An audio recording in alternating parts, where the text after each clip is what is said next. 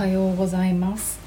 えっと今日はピノキオに学ぶダークアダプテーション安順応というテーマでお話をしてみたいと思います。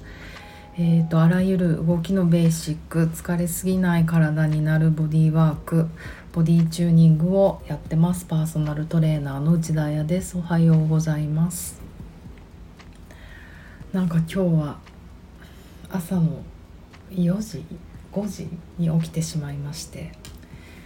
もうね漁師ですよね。こうなると漁師時間。まあ昨日あの帰ってきて10時に寝ちゃったのがいけないんですけど夏はこうなっちまうから本当に夜何もできない。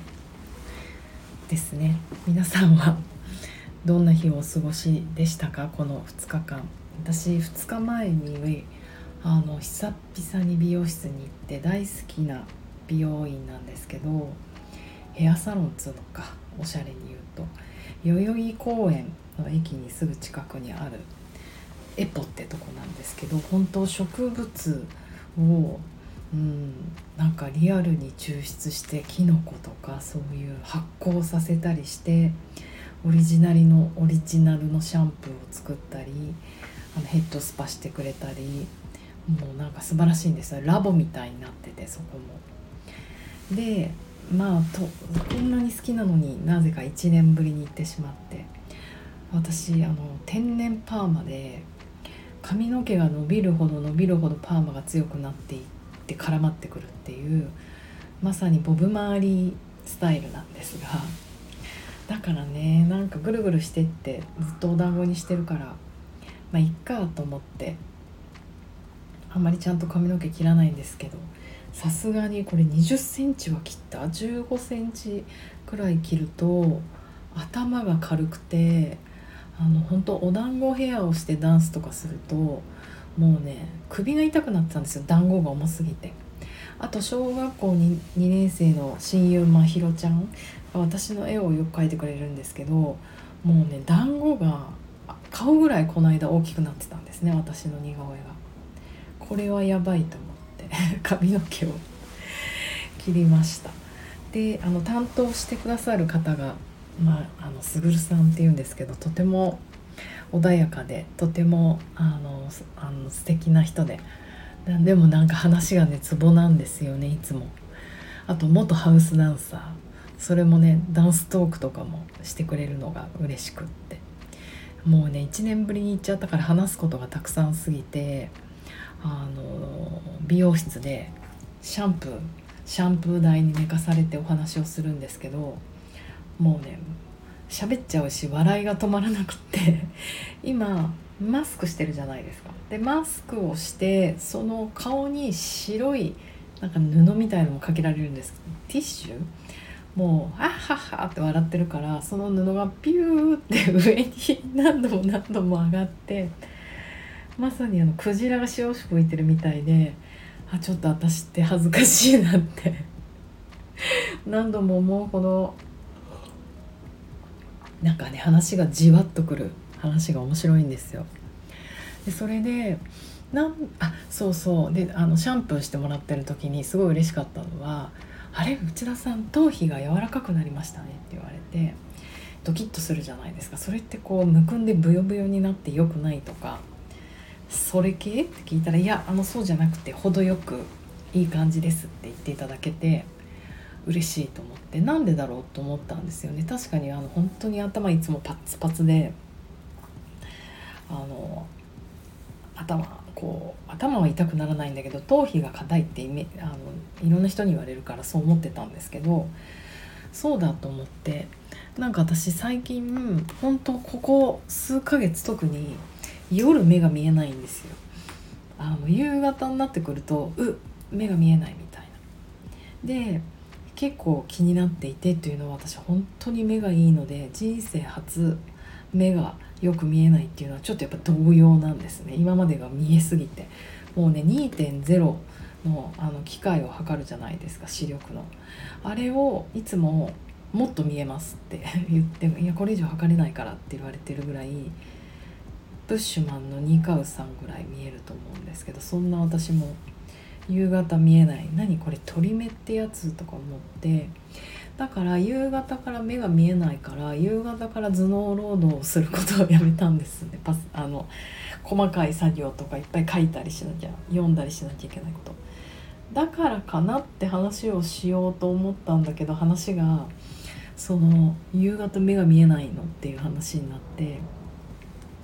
ですぐるさんもすっごい分かりますそれって。もうね目を使う仕事だし美容室って結構ライトが当たってるじゃないですか。私もあのあライト眩しいなって思ったのであれにずっと当たり続けてるって結構お疲れになる。疲れ目で見えなくなるよね。これって老いだよね。っていう なんか明るい老いの話をしていてすごく面白かったのがあのお子さんと一緒にディズニーランドに行ったの先日つぶるさんが。でそしたらピノキオに乗ったんだけどもう僕あの目の絞りが弱くなってきてるのか光の絞りかもうピノキオに乗ってから出てくるまでとうとう何も見えないで出てきましたって言われてもちろんティッシュを飛ばすほど 吹き出したんですけど超面白いと思って。要は明るいところから暗いところに入った時に子供の時とかってこうパッて順応できたのに何ななぜならピノキオのあれが見れたから。ピノキオの大冒険が。だけどその乗り物に乗ってある数分間の間に目がその適応できなくて暗いところにとうとう何が起こったか分からず。笑っちゃった。あのトロッコにトロッコみたいに乗るんですねあれ。トロッコに乗ったままあの現世の世界に戻ってきましたって言われて。なんと面白いんだろうこの人と思って。でもすごい激しく同意なんですよ。私も今乗ったらあもうそのそれになりたい。早くディズニーランドに行ってみたい。あのあれ短いですよね時間が。私ディズニーランド大好きガールで、まあ、親とどこか行くといえば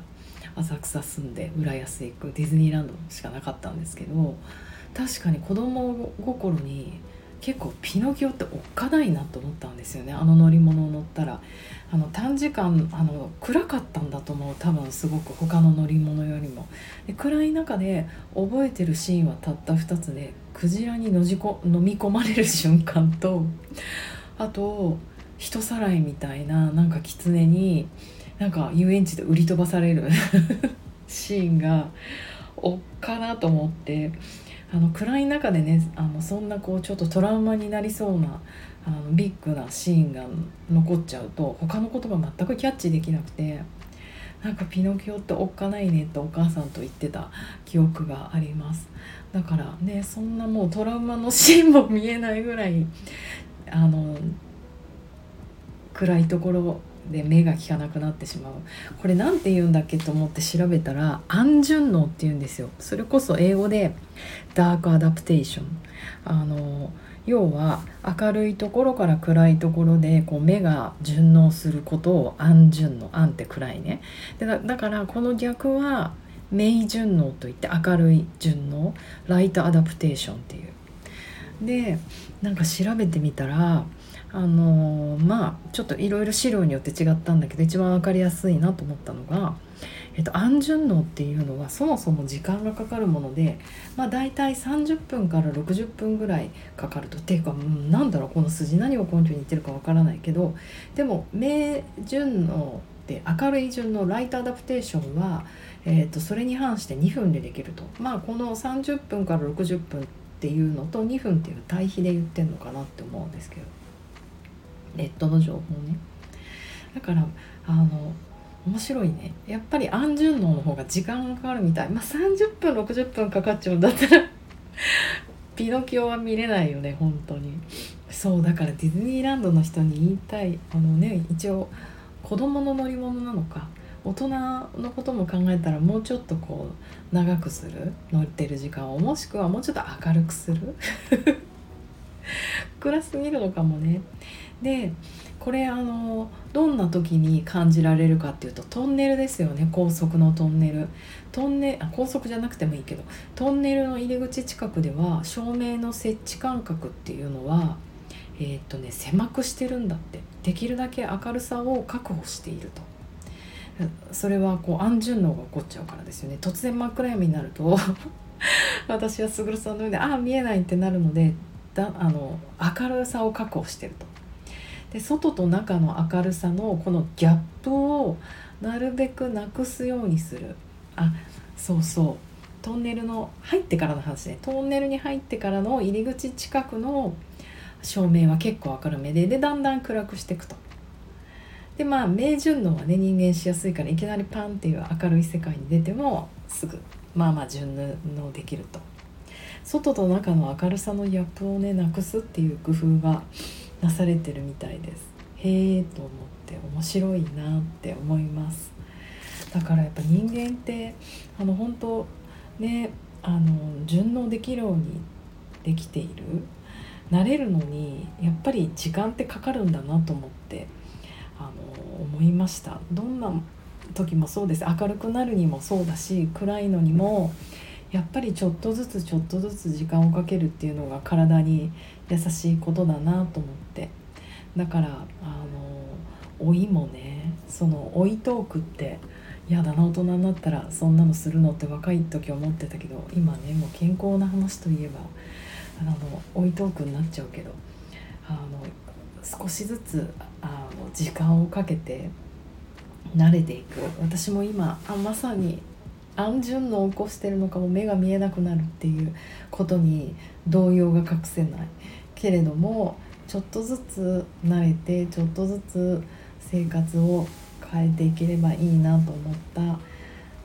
あの楽しい美容室の時間でした。スプルさんありがとうございます。今度はそうね半年以内に行きます。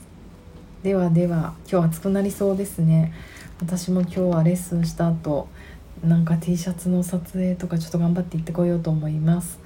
ではではいい金曜日を